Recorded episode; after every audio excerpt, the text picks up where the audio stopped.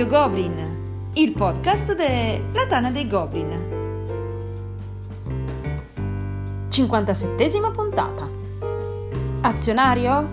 Ferroviario? No, 18XX.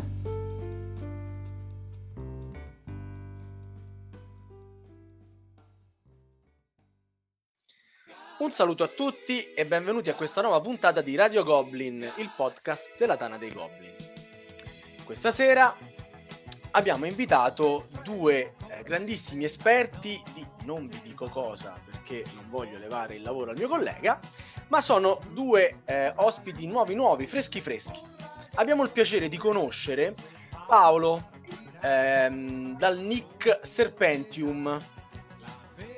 Ciao Paolo. Sì, ciao, ciao, buonasera. Ciao. Ciao Paolo. Nella vita fa l'analista dati, ma non solo, poi lo scopriremo durante la puntata.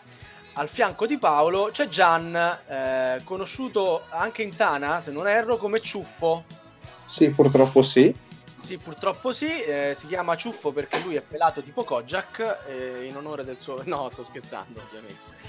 Nella vita Gian si occupa di consulenze per l'Human Resource e anche lui ha una grandissima passione che finalmente Axaroth, qui al mio fianco, ci svelerà abbiamo voluto fare una puntata su dei ferroviari, ma non dei ferroviari qualsiasi, bensì sui 18XX. Quindi per farvi conoscere quello che è questo mondo un po' di nicchia nella nicchia, eh, di questi azionari ferroviari che in genere al, almeno una volta nella vita un giocatore dovrebbe provare e però se ne prova più di uno e più di una volta forse è anche meglio.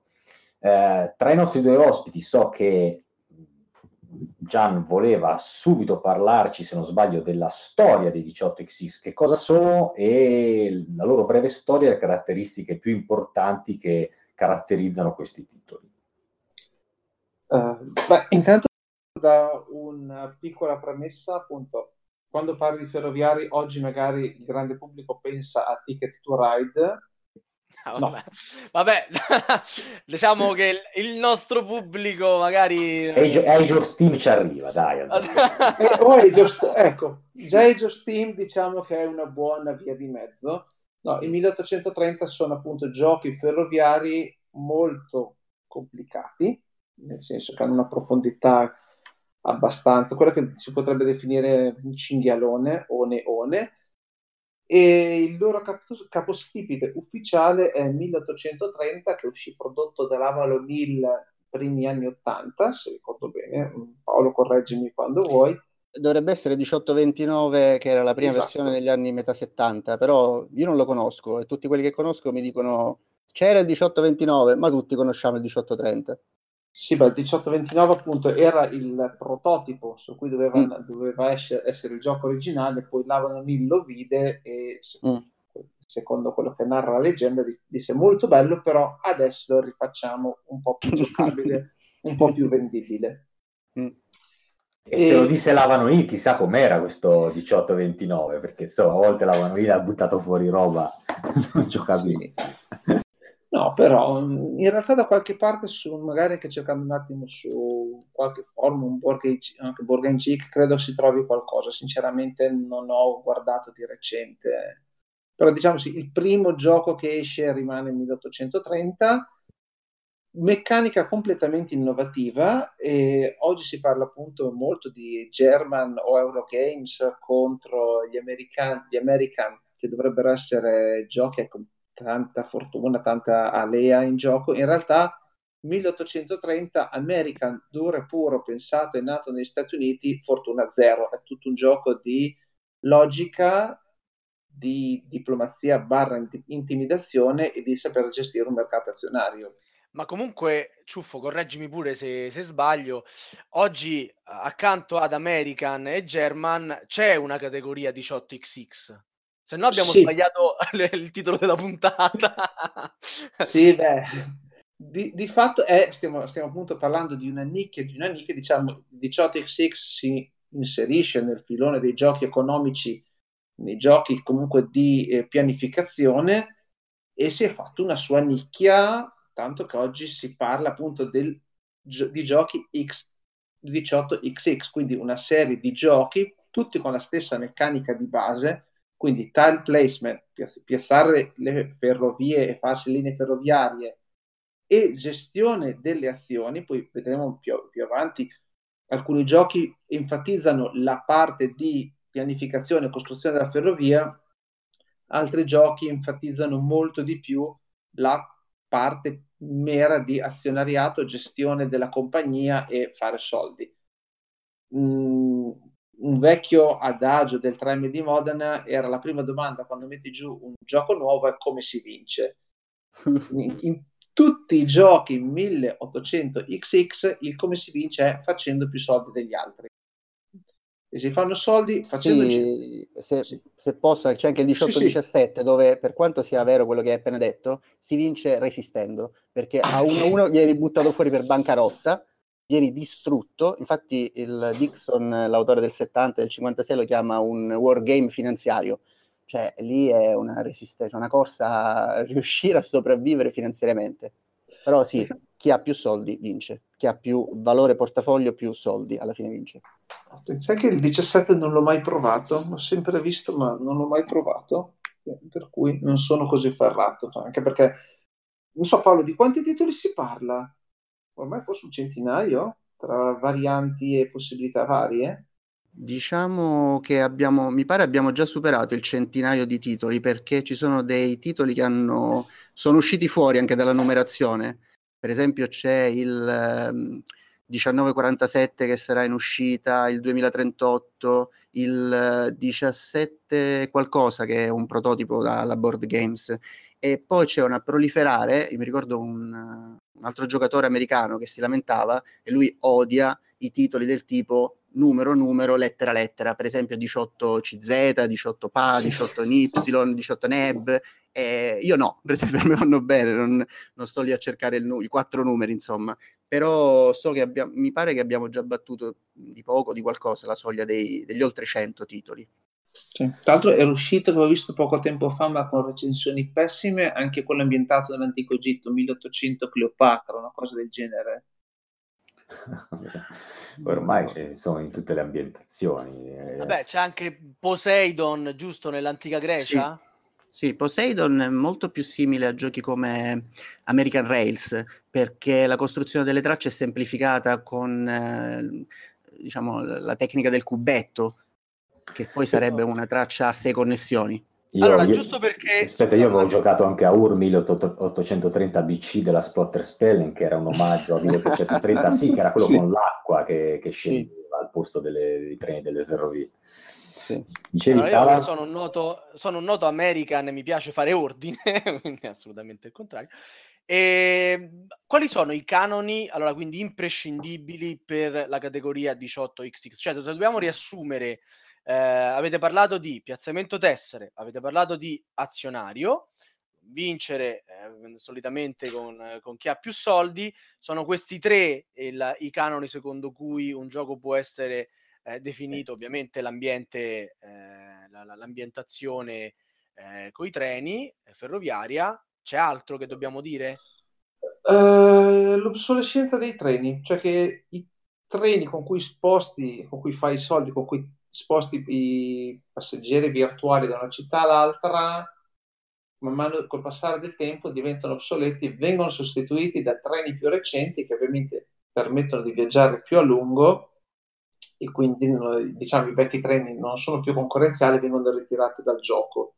E questo genera specialmente alla fine in alcuni momenti critici del gioco l'effetto valango, l'effetto corsa perché quando uno si trova con dei treni vecchi in mano nella propria compagnia eh, se non fa qualcosa in fretta rischia di finire appunto in bancarotta o in seria difficoltà finanziaria.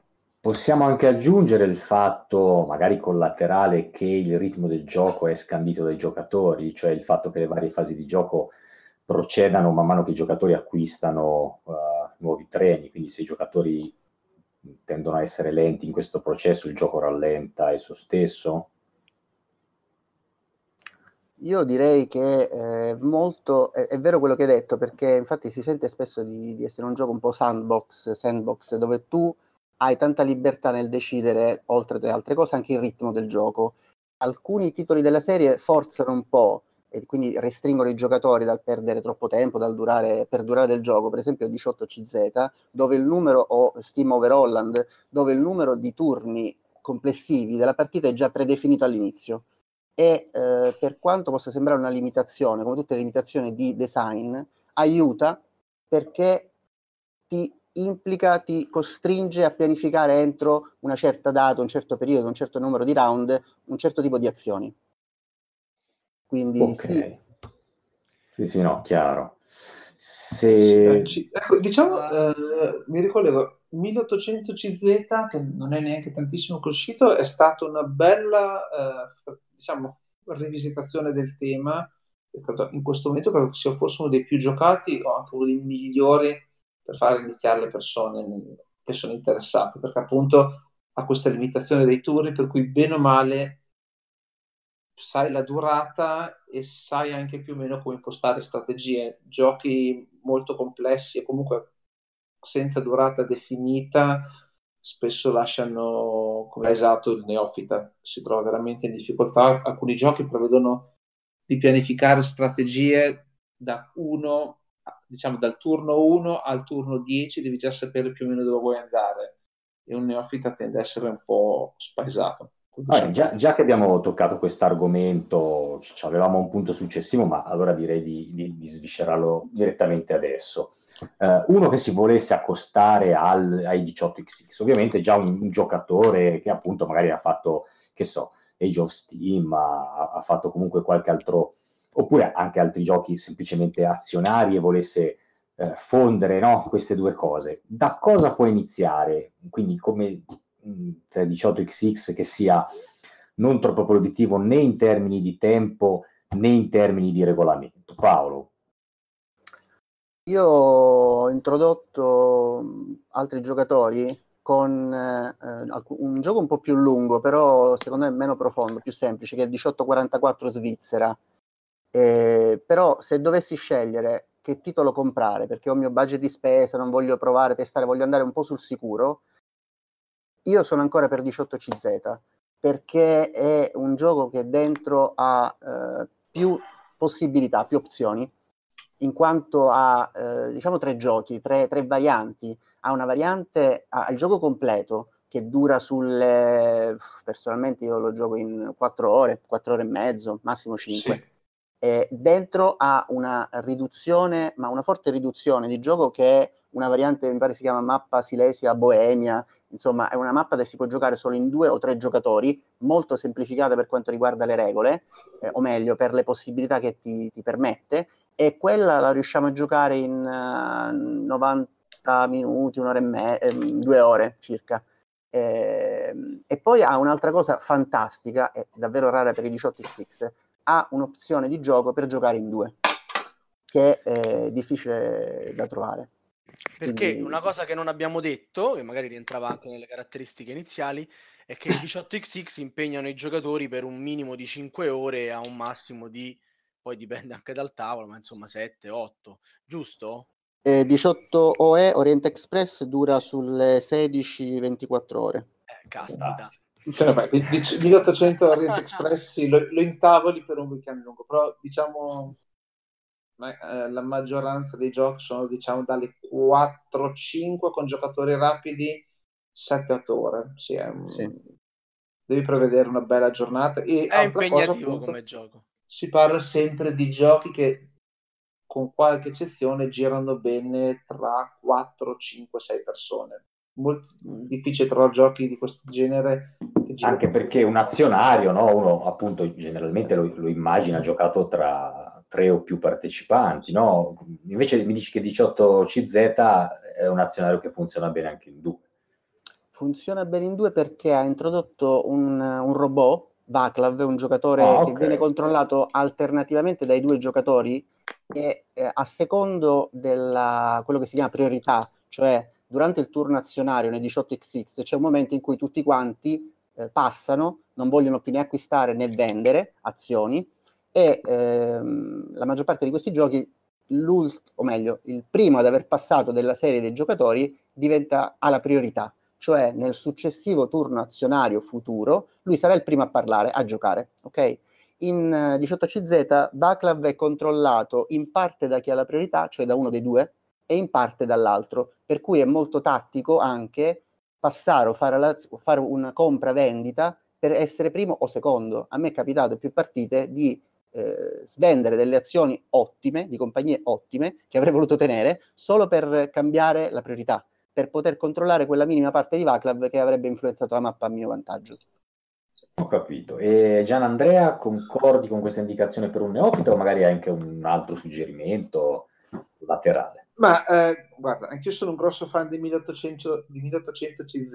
Eh, l'alternativa forse è 1846 della GMT. Abbastanza semplice, mercato azionario molto molto light, quindi più adatto magari a chi vuole fare un uh, gioco di costruire linee ferroviarie, un appassionato di trenini Lima, diciamo.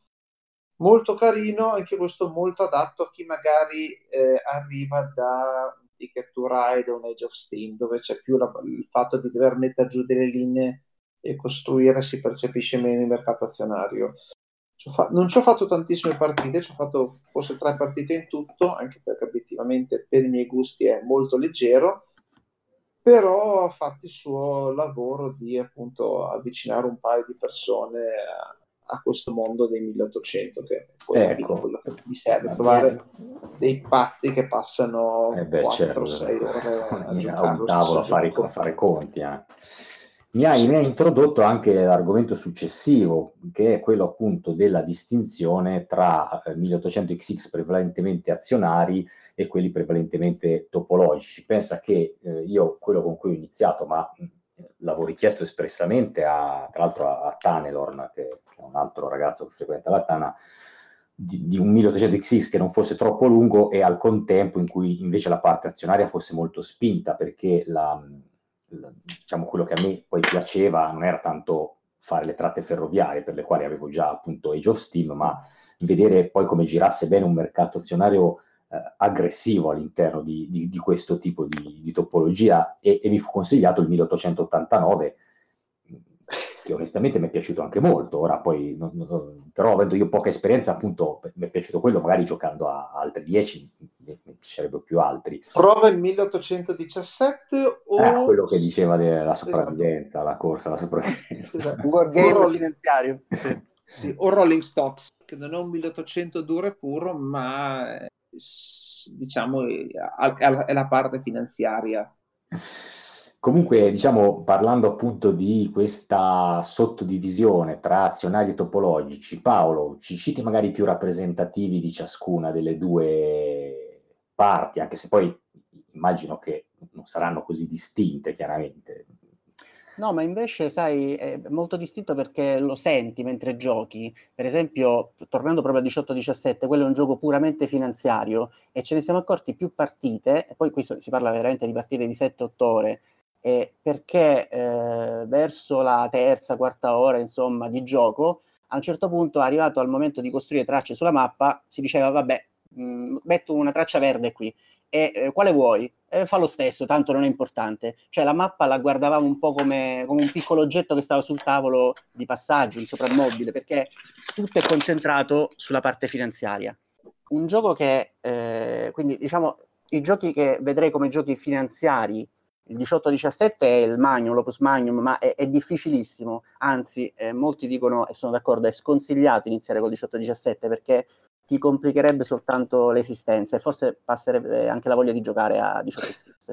Un gioco ehm, azionario. Anche perché eh, 1817 permette anche di fare le vendite allo scoperto, cosa che quasi nessun gioco è ti bello. permette di fare. Quindi è, be- è bellissimo, però è. è mortale. Chiaritecela un attimo per gli ascoltatori la vendita allo scoperto. sì, perché noi la sappiamo ovviamente, no? Però magari chi ascolta.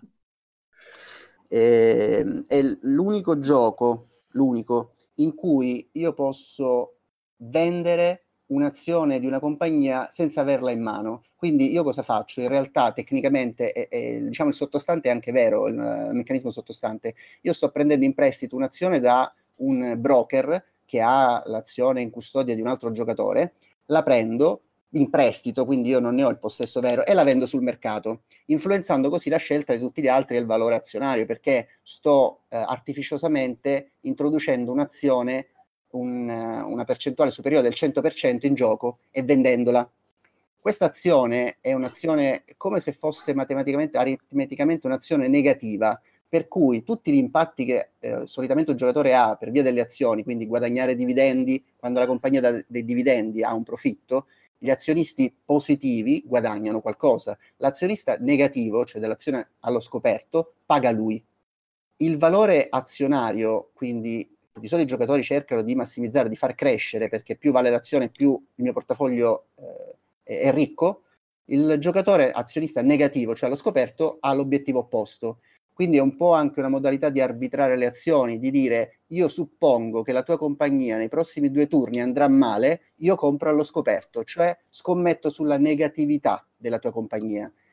Il fatto di poter influenzare il mercato facendo questa vendita allo scoperto è quello che rende divertente questo gioco, perché io è come se fossi una multinazionale e posso permettermi di comprare il 30% di una grossa compagnia italiana e venderla sul mercato, dando quindi un'informazione al mercato per cui c'è un grosso broker, un grosso investitore, investor che scommette a negativo e facendo fare la corsa al negativo sulla compagnia. Volevo rispondere a Sava che io avendo visto il film La grande scommessa sapevo esattamente cosa volesse dire vendere allo scoperto, quindi guardatelo così lo saprai anche ma, ma, noi ci crediamo e non andremo a verificare che, che, che, questo è un film porno, va bene, apposta. No, non è vero. no, dai, proseguiamo quindi con gli azionari. Abbiamo detto qui prevalentemente azionari, abbiamo detto 1817, diciamo il, il, il top eh, di gamma, forse anche troppo. Ma eh, c'è la player scendere... elimination, mi pare di capire, scusate che ritorno sul 19... 1817. C'è una player elimination, giusto? Sì. In un gioco ma... che dura 4, No, ma aspetta, 5, 6, io sapevo 8... che, che, in alcuni, come 1830, se un giocatore viene eliminato, il gioco finisce. Il gioco finisce, ma no, il 1817 no. si va avanti fino a che non rimane uno esatto, solo. Esatto. Eh, come Highlander. Esatto, quindi cioè, a me mi fa paura. Il primo che esce alla quarta ora, l'ultimo che esce alla settima ora per tre ore, e l'altro gioca a una, ad altro. Come funziona? Un tavolo è un altro 1800 Six che problema commentavo un altro mi, mi, fate pensare al nostro comune amico Ale Drugo che racconta spesso di questo evento che lui voleva lui ama da, da morire i 18xx torna tardissimo a casa col suo gruppo di gioco che aveva quasi finito la partita a 1830 avevano iniziato nel pomeriggio erano le due e stavano finendo e dice dai ne facciamo un'altra. E con ne cominciano un'altra. Quindi sostanzialmente voi, voi ragionate così, voi mettete in mezzo i primi due che escono, si fanno una partita al 18CZ per, per capirci. Sì, più o meno sì. Va bene, no, ma questo è un clamoro, clamoroso, insomma, Marco, dai. Sì, una, un altro paio, adesso eh, ritorniamo sul punto, dai, un altro paio di, di quelli prevalentemente azionari oltre il 1817. 1889 è corretto che sia prevalentemente azionario? Paolo? 1889 sì, è azionario, c'è un mercato molto simile al 1830. E io uno che citerei è il 1870, che purtroppo è fuori mercato, perché il problema non si trova? No, io l'ho trovato incellofanato da un tizio tedesco che l'aveva tenuto per due figli, poi gli è bastato uno solo, ne aveva due insomma. E il 1870 è veramente un bel design perché ha un sacco di idee, di meccaniche eh, finanziarie, di protezione mercato, di reinvestimento, tante, che lo rendono veramente completo. Cioè tu giochi 1870 e senti quasi tutta la gamma del mondo azionario 18XX. Quasi. Io ho avuto il piacere di provarlo e effettivamente l'ho trovato più, più cattivo, essere onesti, rispetto a, al, al 30 o al 46 che ho avuto piacere di giocare. Il 46, tra l'altro, gradito omaggio da parte di Axeroth, che se l'è dato via invece. eh, un, altro, un altro gioco abbastanza aggressivo, anche perché se vedi la mappa ti scappa da ridere, visto che è tipo 10 esagoni per 6 esagoni, è il, vorrei, vado a memoria, 1862 East, East Countries dell'Inghilterra. Mappa piccolissima, tantissime compagnie, che iniziano a fondersi, a scambiarsi. Il mercato azionario non è forse così complicato ma essendo la mappa così piccola, con tantissime compagnie, diventa importante vendere e comprare sempre, sempre le co- tenere le cose in movimento, perché se ti fermi, mo- molti giochi della serie 1800 tendi ad adagiarti sulla tua compagnia. Una cosa importante è che il giocatore non è la compagnia. Il giocatore può controllare anche due o tre compagnie oppure può non controllare nessuna e vincere. 1862 non ha magari questo mercato azionario super dinamico, però sei sempre costretto a vendere e comprare per non rimanere corto. Un approccio abbastanza differente. Adesso uno che Io... si, si vede un attimo la mappa capisce cosa intendo. Se posso aggiungere, il 1862 è una categoria speciale perché il, anche diciamo, un, un, un, americano, un ragazzo americano che seguo si chiama Lawrence, è, diciamo, è veramente esperto. Anche lui, quando gli chiedevo di categorizzare, parlava di topologici azionari e poi dei giochi disegnati da Mike Hutton. Che, Mike Hutton, Clear, sì. Claw, scusa, su Board Game Geek, così magari si Clear Claw. Eh, sì, così Clear magari Claw. uno se... Clear Claw, sì, sì. Sì, e lui ha anche un bel blog dove parla di 18xx e eh, i due titoli 1860 e 1862 di Mike Hutton, se voi le avete, cioè chiunque li ha mai giocati, si rende conto che sono veramente specifici, cioè sembra di giocare un gioco che ha una, un flavor, come si dice, un sapore tutto, tutto suo. E 1862, se voi leggete le note di design, lui parla di, eh, diciamo, si è ispirato a, eh, diciamo, il nonno e il, il, bisnonno del 1862, include il 53 e il 41. E il 41 è eh, il, cos'era, in Nord, Nord Italia, 1841 nelle ferrovie Nord Italia, di un autore italiano, Federico Vellani, e coautore Maglio Manzini, e quello che vi dicevo, 1841 è considerato in America un gioco difficilissimo e allo stesso tempo eh, unico, perché come il 1817 ha una caratteristica speciale. Le compagnie possono fondare nuove compagnie ed è una cosa unica nel, diciamo, nel, tra i titoli 18xx. Il 62 riesce a ri- far entrare questa meccanica, questa tematica, quella di avere una, diciamo, una proprietà indiretta, tramite un gioco di fusioni e di merge particolare del 1862, però chiaramente ispirato lo stesso design Mike Hutton dice di essersi ispirato al, mi pare al 41 e forse anche al 53. E il 62 è in preordine GMT. Sia nei P500, è vero. Mamma mia, cioè, sono un sacco di, di numeri. Eh. Stiamo, però, stiamo dando però...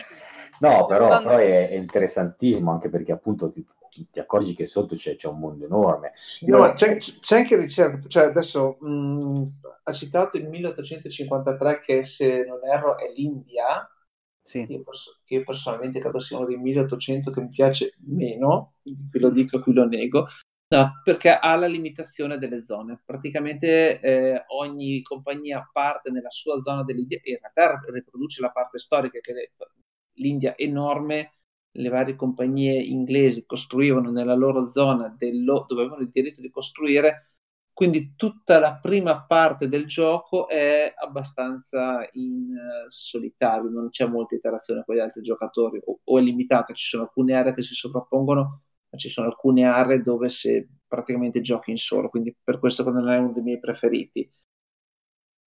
Per, e anche Io... una, diciamo, una, parte azionaria abbastanza limitata perché vanno su e giù di uno, non c'è tutta questa competizione. Nel 53 le partite che hai fatto, hai mai giocato riuscendo ad avere dei manager, cioè dei eh, controllori di azioni che abbiano soltanto un'azione, non siano presidente? No, non... ci ho fatto tipo due partite, quindi non... Ok. Il 53 ha un regolamento lunghissimo perché ha un, tantissime piccole annotazioni e diversità, sì. eccezioni, e alcune di queste sono così sottili che sembrano quasi cioè, stupide, un'aggiunta, noiose, e invece mano- se tu le sai manovrare c'è uno spazio di manovra finanziaria, cioè sembra un gioco operativo, un gioco dove costruisci le tracce, dove vince il migliore ingegnere, tant'è che il gioco mi pare c'è scritto per i giocatori che si sono stancati dei finanzieri o qualcosa del genere e sì, vogliono fare sì, ingegneri. Sì, ma in realtà è un gioco finanziario. Io mi sono sfidato da solo, cioè me stesso, beh, una partita online di, eravamo in 5, 18-53, ho detto voglio riuscire a vincere questo gioco senza possedere nessuna compagnia, ma fin dall'inizio. con una, diciamo, mi ero dato una, una strategia mia e sono riuscito, vedevo soltanto ogni volta il turno finanziario dove c'era da comprare qualche azione e passare e poi aspettavo dei giorni mentre tutti gli altri giocavano. Alla fine ho vinto proprio perché ho giocato in maniera finanziaria, puramente finanziaria, ho lasciato agli altri costruire. Sì, però dico, non, non, ha questa, non lo so perché, però un po' questa limitazione della, delle zone, un po' del, appunto, del fatto che comunque il mercato azionario è abbastanza limitato, non puoi fare sì. Basta, vi, vi, vi, richiamiamo, vi, richiamiamo, all'ordine. Se no fanno loro la trasmissione e noi li ascoltiamo fino alla... Allora io rimanendo... Sei ore di trasmissione, eh? perché se ci mettiamo a parlare sono sei ore di trasmissione. Allora, volevo, avevo questa curiosità. Eh, I 1830, da, il 1800XX, anzi, diciamo più specificatamente, io poi ho iniziato col 1830, ma vabbè, questo eh, c'entra poco. Hanno tutti una grafica abbastanza simile. E volevo dirvi, dato che questo a volte eh, può essere anche un po' scoraggiante no? per alcuni tipi di giocatori, c'è una, un gioco fra i tanti usciti di questa categoria più bello da vedere, più eh, coreografico, diciamo, attrezzato meglio? Una domanda difficile.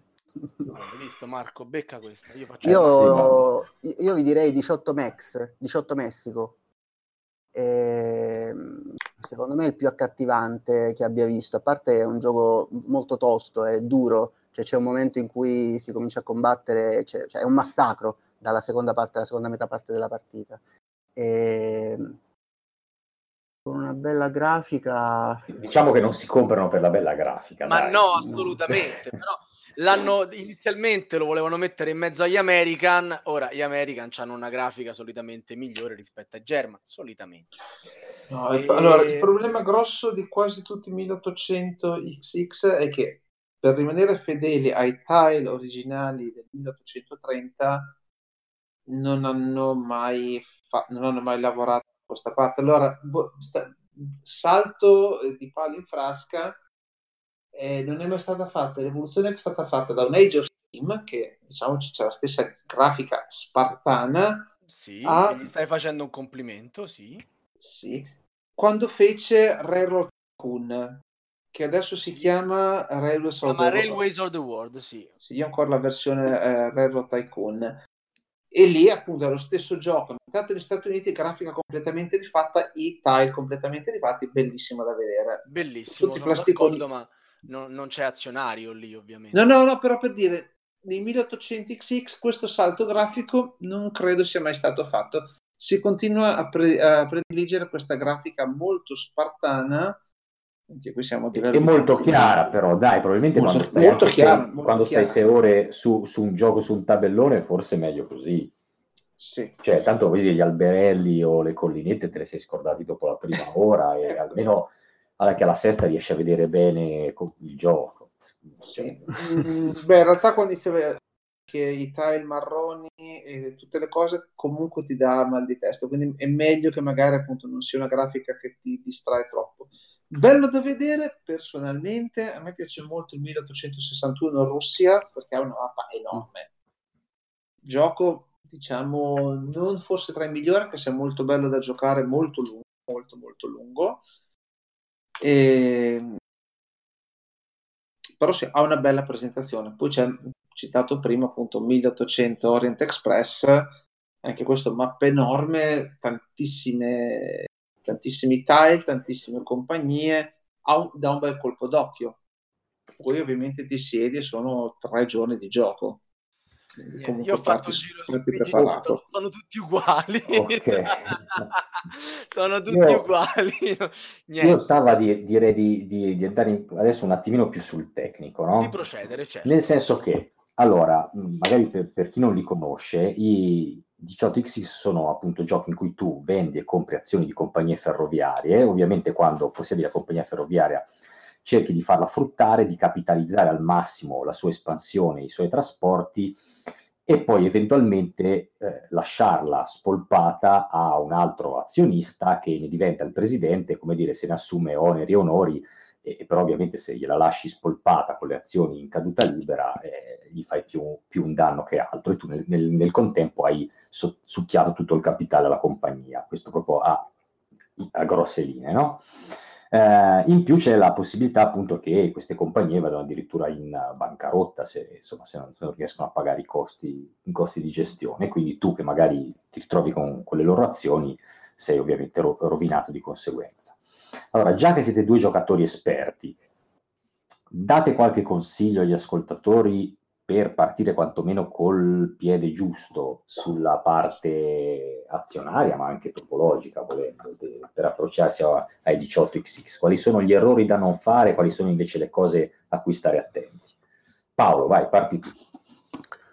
Diciamo che una cosa che ho scoperto molto, molto, molto dopo, quindi dopo una quaranta, cinquantina di partite, era l'importanza di conoscere l'albero delle tracce, come, come nei giochi di civilizzazione dove c'è l'albero tecnologico, per cui tu già punti a un'espansione tecnologica nell'albero tecnologico perché vuoi arrivare in fondo, insomma, a un upgrade, a un risultato.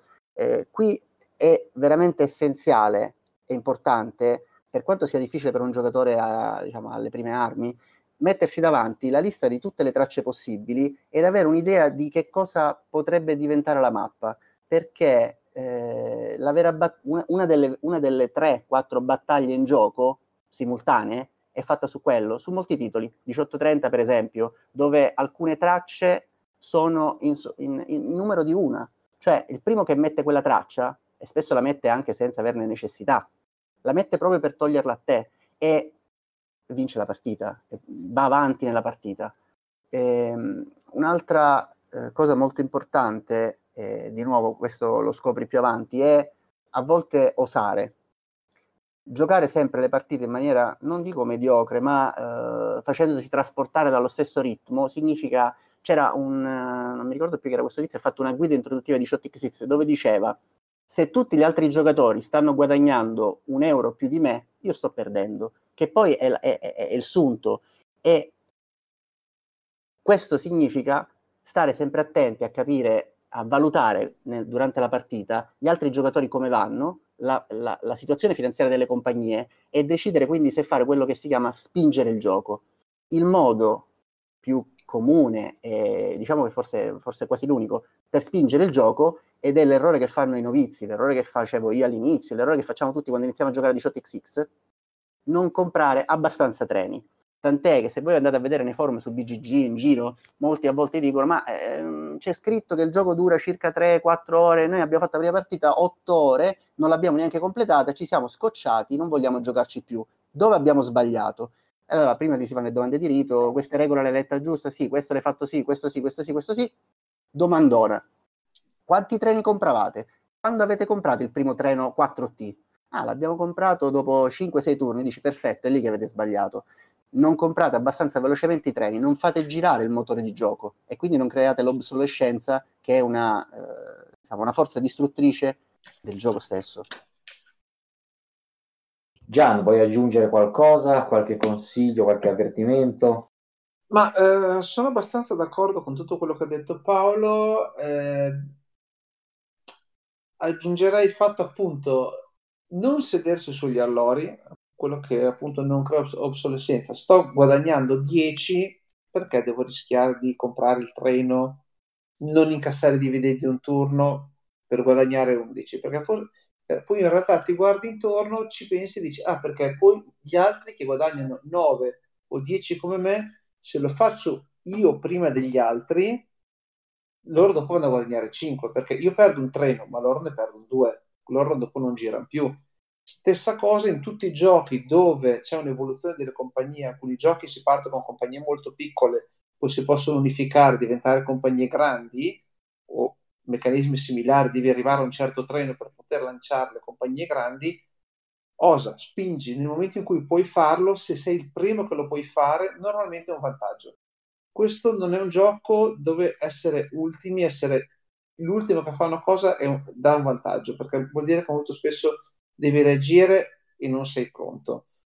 L- quindi, come appunto diceva Paolo, osare, spingere e se c'è l'occasione farlo e non avere paura di buttare una compagnia alle ortiche, vendere tutto e iniziare con qualcos'altro. Come io ho l'occasione, svuoto la compagnia, vendi i treni e parto con una compagnia nuova. E poi il problema se ti lasci con dei treni scarsi, vecchi, ce l'avrai tu che adesso ti trovi una compagnia marcia. Non è un gioco che si vince, appunto, come dicevo, coccolandosi la sua compagnia, la propria compagnia che si controlla. È un gioco che si vince buttando. E l'altro consiglio è non imitare quello che gioca, che gioca prima di te. Ci sono alcuni giocatori, anche magari giocatori che, di una certa esperienza che però giocano vari giochi, che sono i giocatori di rimessa, quelli guardo cosa fa quello prima di me, io agisco di conseguenza. In un 1800XX non paga, perché ti ho già fregato. Quando tocca a te, io ti ho già fregato. Regola base, se, se, visto che il controllo della compagnia normalmente la chi ha il 20% di una compagnia è il direttore, mai avere il 20% della compagnia che gioca prima di te, perché vuol dire che il giocatore prima di te in qualsiasi momento può vendere tutto e lasciarti con il tuo 20% una compagnia morta in mano e dopo te la devi gestire tu. Essere quello prima ha senso, quello dopo è la morte. Chiaro? E dato che siamo in vena di consigli, potete dare un consiglio ai nostri ascoltatori per velocizzare il gioco? Per, dato che insomma una partita dura anche parecchie ore, ci sono dei piccoli trucchi che possiamo mettere in atto per migliorare questo aspetto? Le fish prima di tutto, no? Immagino. Un, un foglio Excel. no, no, no, no, no, complica. Ci sono delle app in giro, anzi guarda, ti dico anche come si chiama una eh, survey party, ma non serve, le fish. Le fish rendono più visibile come sta andando la banca, quanti soldi hanno in mano i giocatori. Sì. Il gioco, il gioco dà delle banconote, giusto? Solitamente mi pare che la... nella componentistica del gioco ci sono delle banconote. Sì, ma le fish rendono meglio. Assolutamente sì. In alcuni, alcune produzioni neanche prevedono le banconote perché ci si aspetta che comunque tu provveda ad avere le fish. Le banconote, leggevo, sono un, un, dovuto dell'editore perché per eh, vendere un titolo... Deve essere completo. Esatto, però è essenziale avere delle fish. E ti posso dire anche che passare dalle fish del, diciamo quelle là comprate dai cinesi, sai, quelli lì a 500, 5 euro, 100 fish, 1000 fish, non mi ricordo quanto costavano, a quelle pesate io uso quelle da 11 grammi e mezzo, ma anche 10, è, è tutta una sensazione diversa perché non è soltanto tattile, ma anche eh, il movimento che fai, lo spessore, è, è diverso, è diverso, va, va, provato, ma è diverso, è una sensazione diversa. E quello fa tanto. E l'altra cosa che serve per velocizzare, e lì ritorno di nuovo al, al grande Mike Hutton, e i suoi design nei due giochi 1862 e 1860 l'ha implementato come meccanica di gioco di solito gli ultimi turni operativi vanno calcolati a mano, vanno scritti su carta e eh, circa un'ora di gioco che viene tolta dal tavolo perché eh, gli ultimi giri è difficile davvero manipolare la situazione e riuscire a passare, diventare da secondo primo, è, è raro e, e, lo si vede insomma, altrimenti non ha senso continuare a fare il giro, io metto una traccia, io faccio una corsa, aspetta che ricalcolo, si fa a occhio il primo or, il primo turno operativo, si scrive come se l'avessi fatto tre volte per gli ultimi tre turni operativi e si va via con eh, carta e penna e quello toglie un buon 40 minuti, un'ora di gioco. Sì, e poi ovviamente pianificare durante la mossa degli altri. Non aspettate il vostro turno, salvo disastri, per fare la mossa. Cioè, stiamo parlando di mosse che comunque un, un turno operazionale ci vuole 5-10 minuti. Se in questo tempo non avete avuto modo di pensare a cosa volete fare, non è il gioco che fa per voi. Voi dovete iniziare il vostro turno e anche il turno operazionario, a meno che non ci sia un terremoto finanziario, voi dovete sapere che dovete, volete comprare la and Ohio o mettere giù il tile verde in quel modo. Non... Se, se no è un gioco infinito. Eh beh, lo, lo, vedo, me ne sono accorto, la prima partita 1889 è stata abbastanza un, un disastro, poi magari ti velocizzi, ma all'inizio non è semplicissimo. Va bene, dai, Sara, veniamo a qualcosa di un po' più personale. Ma sì, siamo curiosi di sapere qual è il vostro 18XX preferito a questo punto. Ci avete fatto un sacco di numeri, diteci però quello che proprio, diciamo, primeggia nel vostro cuore. Ne salvi uno, se ne puoi salvare uno solo, Se- indipendentemente vai dal valore di mercato, deserta però, eh. e, e ti porti un 18XX. Cosa ci fai? Non lo so, però dici qual è. Mm, Io cioè, con, con grosso ramma- con difficoltà direi 1860. 1860 è veramente un bel gioco. Niente, gli piace proprio. 1860, sì. eh. Ma 1860 a me spiace, quello che mi dispiace è di consigliare, di suggerire, di dare un, quando mi chiedi, mi fanno questo tipo di domande anche altri, un gioco che è difficile da reperire sul mercato, perché è come se ti dicessi è buono mangiare, quel cibo lì è buonissimo, però è solo- lo trovi solo in Indonesia. E dice grazie, che l'hai detto a fare per farmi venire la fame. Quindi, però 1860 è- ha delle idee, delle idee veramente geniali. Il solito Mike Hutton. Gian Andrea? Eh, guarda, sono combattuto tra due. Uno è il già citato 1841, anche per motivi puramente campanilistici, o se no starei su un classico 1830. Alla fine lo metti giù, possibilmente in versione Avalon Hill, metto giù e, e si gioca. alla fine ecco, forse uno di quelli con le regole più semplici, No, ha un bel azionariato forte. Però ha tutto, ha tutto al- alla fine è un buon bilanciamento di dico, volendo, volendo qualcosa di più complesso 1841, volendo stare classico 1830. Poi ti dico, ci sono altri- a me piace moltissimo anche il 1837 Austro-Ungheria, ma è complicato, non è la cosa che magari dico... Non faccia- ce la fanno a stare nella, nella No. risposta, non ce la fanno. Il, il futuro dei 18XX. Uh, pr- prima fu- fuori onda parlavate di un italiano che avete citato anche prima che ha in programma un nuovo 1800 Sì, il, um, l'editore si chiama Aleph Game Studio e sta pubblicando, mi sembra che entro, entro fine mese, entro il 30 novembre è ancora a prezzo da, da, da prevendita, da pre-order ed è 1883, l'amico è, è- l'autore Manzini, Maglio Manzini. E lui è lo stesso autore, coautore, insomma, del 49 e del 41 che citavamo adesso prima con eh, Gian. E 1883, quindi diciamo è un titolo italiano. E anche del, ha un paio di, di- di- di idee che hanno fatto andare in rivolta un po' tutti perché ha messo delle carte che fanno degli eventi, eh, compaiono degli eventi casuali non conosciuti, a- cioè almeno tu sai il mazzo di carte che eventi ha dentro, ti puoi proteggere dal rischio e eh, però non sai quale evento uscirà, quindi c'è un po' di alea e ha fatto una cosa, credo, credo sia il primo 18XX, che nella scatola ha anche un dado. Sì. La foto del dado, io ho visto dei commenti in giro, stati, no, non esiste, io no. un, un tizio, mi ricordo, eh, eh, di Hong Kong, se non sbaglio, questo, questo amico, questo giocatore, ha detto, io non preordino, io non, neanche, neanche mettere l'ok, like, non lo faccio. Beh, ma, ma non qual è la cosa, la cosa più fantastica di questa cosa? Che.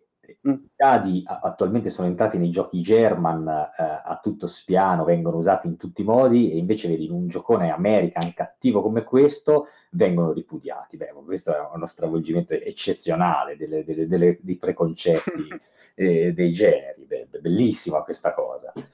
Eh, però io, io voglio farvi anche un'altra domanda. Eh, un 1800XX eh, semplificato nelle regole, che mantenga però la stessa cattiveria nel mercato azionario, che mantenga comunque la stessa ossatura, struttura, entro le due ore, è possibile? Secondo voi è la ricerca del sacro Graal? eh, È possibile? Gian, secondo te?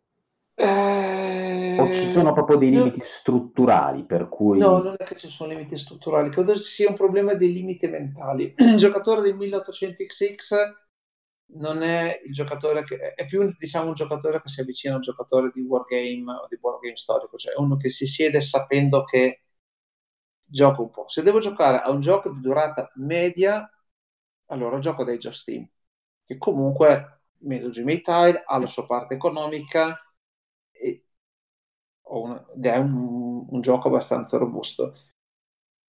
Mm, sì, sarebbe bello averne uno, però alla fine non so se eh, non mi diventerebbe un... Ecco, metti, prendi un Age of Steam con le, col mercato azionario. Eppure secondo me nel mercato attuale avrebbe il suo senso e farebbe anche un discreto successo. Eh? Me lo segno e ci lavoro. Ah, ma io, ma io so che già qualcuno ci sta lavorando e passiamo la parola a Paolo.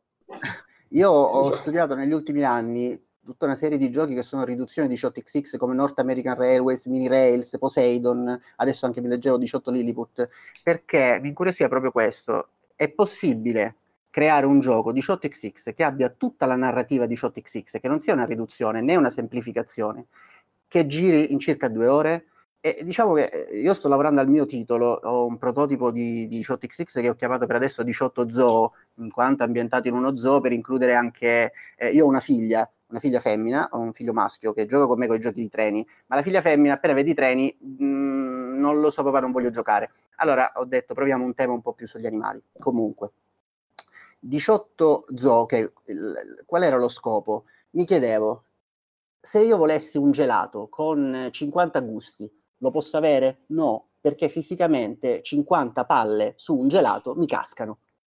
Se ci fosse un modo per mettere queste 50 palle, belle dense, dense, che eh, mangiando come un po' le, la, il cibo che danno gli astronauti, no? che si, si, si, si ingrandisce dentro, eh, sarebbe possibile farlo questo gelato.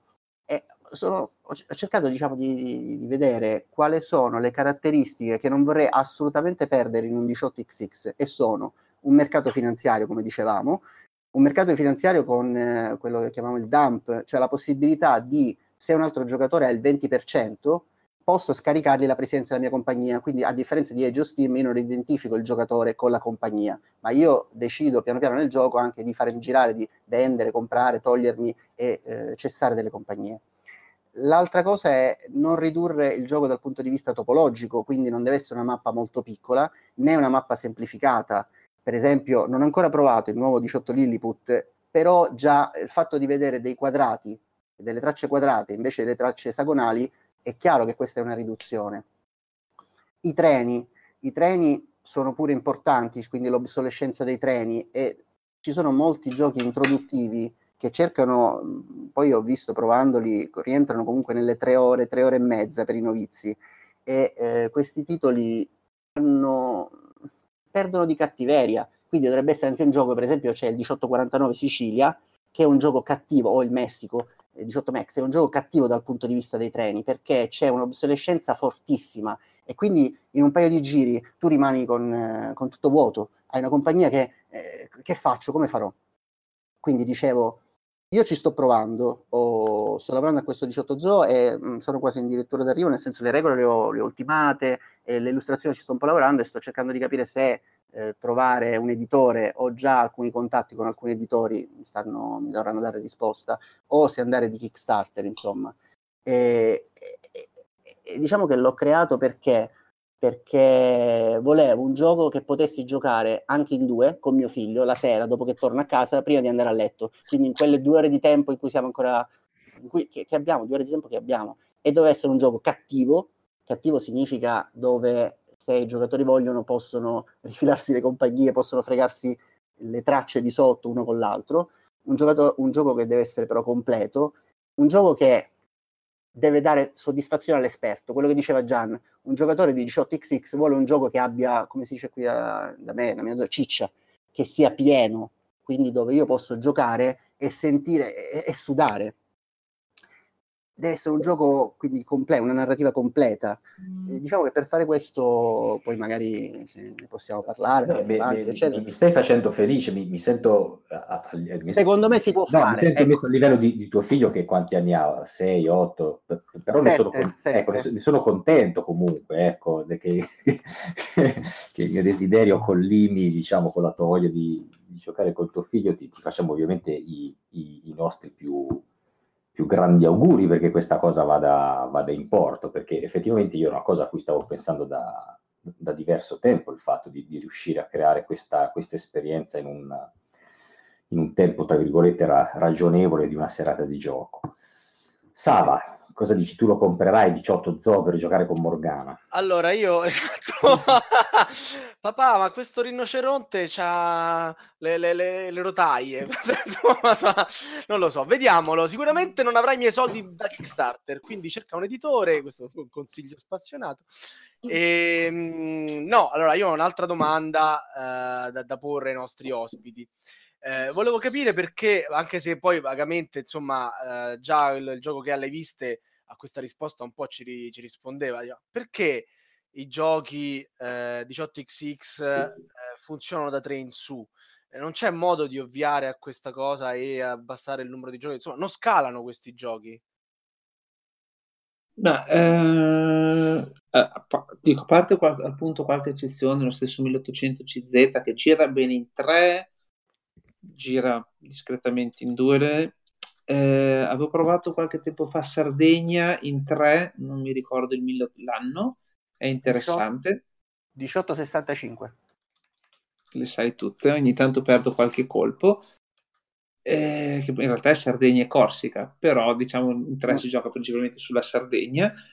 Eh, una cosa importante appunto è questa parte dinamica del mercato azionario e mh, mm, uno dei motivi per cui spesso i giochi durano così tanto è che ci si perde molto in chiacchiere, discussioni, c'è, tu, c'è tutta una fase di, diplomatica. Non so se avete mai giocato a Diplomacy o a Civilization. Sì, sì, a voglia. A casa mia ogni gioco diventa diplomatico, quindi...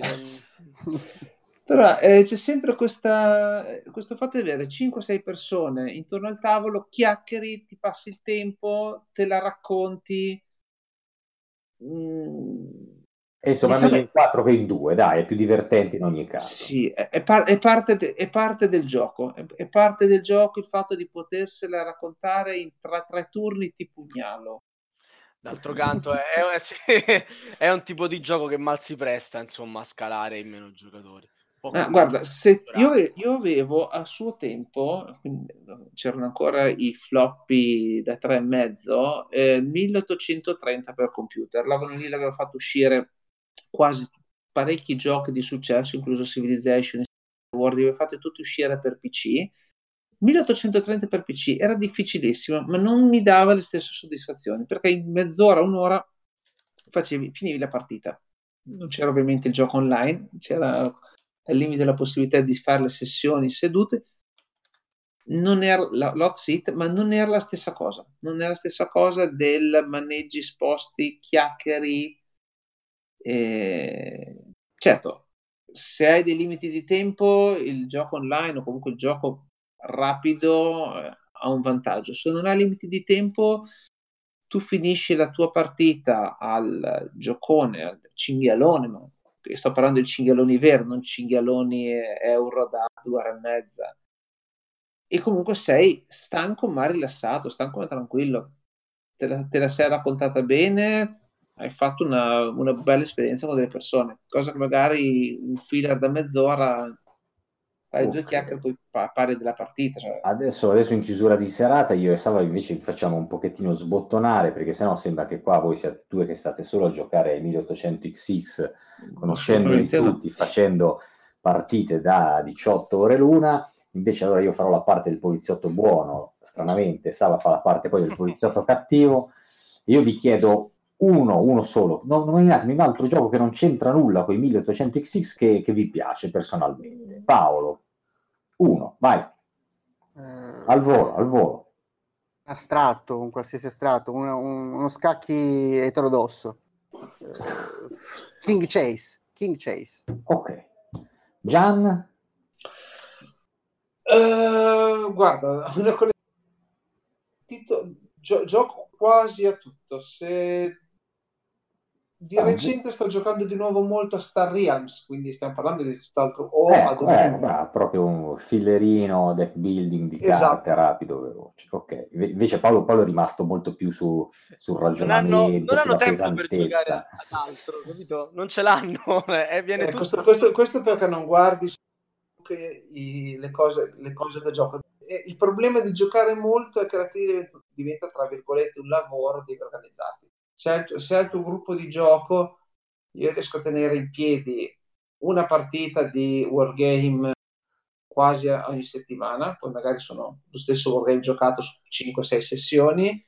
Una volta al mese più o meno riusciamo a fare un 1800 XX e ogni due weekend ci troviamo con amici di gioco e dove giochiamo a un paio di giochi, due o tre giochi.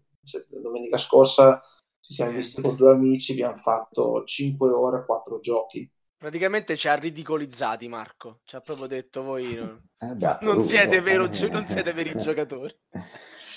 E va bene, No. allora, passiamo alle brutte cose. Allora, il domandone finale, invece, entriamo più nello standard, anche se temo un po' la risposta di Gian. È, c'è un gioco fra i board game, eh, dato che ormai di 18xx ce ne avete parlato, ce ne avete fatto un sacco di numeri, ma fra i board game c'è un gioco che se ve lo mettono davanti, voi vi alzate e ve ne andate, cioè rischiate di fare maleducati, ma a quel gioco proprio no, non volete giocarci. Gian, dai, Ce n'è qualcuno, ce n'è qualcuno. e vai, dillo. No, Basta no, che no, non no, sia di un editore che poi non... Ecco, potrebbe... no, no, no, no. c'è qualche gioco che magari mi piace di meno. È più facile che ci sia magari la persona con cui non vo- tendo a non voler giocare. Allora perché- facciamo i nomi, avanti. a. Eh, sì, certo. Oh, guarda. non ti ha detto i giochi, Vabbè, io ci ho provato. No, ma se volete li posso fare senza problemi. No, scherzi a parte, anche perché adesso vivendo in Spagna sono quasi tutti spagnoli i miei compagni di gioco, quindi Ah, No, appunto, chi ti becca più in Spagna, dai, poi Esatto. un Boh, gioco sono- puoi sono- sono al play quasi tutti gli anni, quindi no, eh, sto pensando di recente giochi che mi hanno un po' rimbalzato. Guarda, mi verrebbe da dire Total Krieg, che come wargame sulla seconda guerra mondiale non mi... A me piacciono i giochi di controllo, piacciono i wargame, piacciono i giochi di carte. Total Krieg mi ha rimbalzato, non so perché. Paolo, Paolo, Eh, io non vorrei sembrare snob, ma mi è successo di non voler giocare davvero a risico. Eh, a cosa? Risico. Vabbè, oh, bravo, bravo, volta bene, bene. Ti, Però ti noi avevamo richiameremo detto- per altri podcast. Ma no. Marco, la risposta è sbagliata. Su, abbiamo parlato. Lui deve dirci un board game a cui non giocherebbe, non un gioco. Nessuno giocherebbe a risico qua. parliamo- siamo onesti. Io ho cinque edizioni di risico diverse, ma non vorrei dirlo qui, inclusa quella del Signore degli Anelli di Star Wars, ma non lo diciamo. E va bene, va bene. Ok, dai, allora chiamiamo come sempre il nostro regista Elianto. Buonasera a tutti, come sempre io vi ricordo come mettervi in contatto con la nostra redazione, ovvero tramite email all'indirizzo podcast.goblins.net, tramite il forum sul sito della Tana dei Goblin www.goblins.net o tramite la pagina Facebook di Radio Goblin. Per chi volesse inoltre recuperare tutte le puntate precedenti, eh, potete farlo tramite il nostro sito oppure utilizzando programmi di gestione podcast come iTunes o Google Podcast. Da qualche tempo inoltre vi ricordo che siamo disponibili sulla piattaforma di Spotify. Prima di chiudere vi do una piccola anticipazione sulla prossima puntata, ovvero una puntata specialissima nella quale vi anticiperemo eh, gli otto finalisti del Goblin Magnifico. Con questa bomba chiudo e vi saluto per la prossima puntata. Ciao! Ciao, ciao a tutti. Ciao. Ciao. Avete ascoltato Radio Goblin, il podcast della Tana dei Goblin.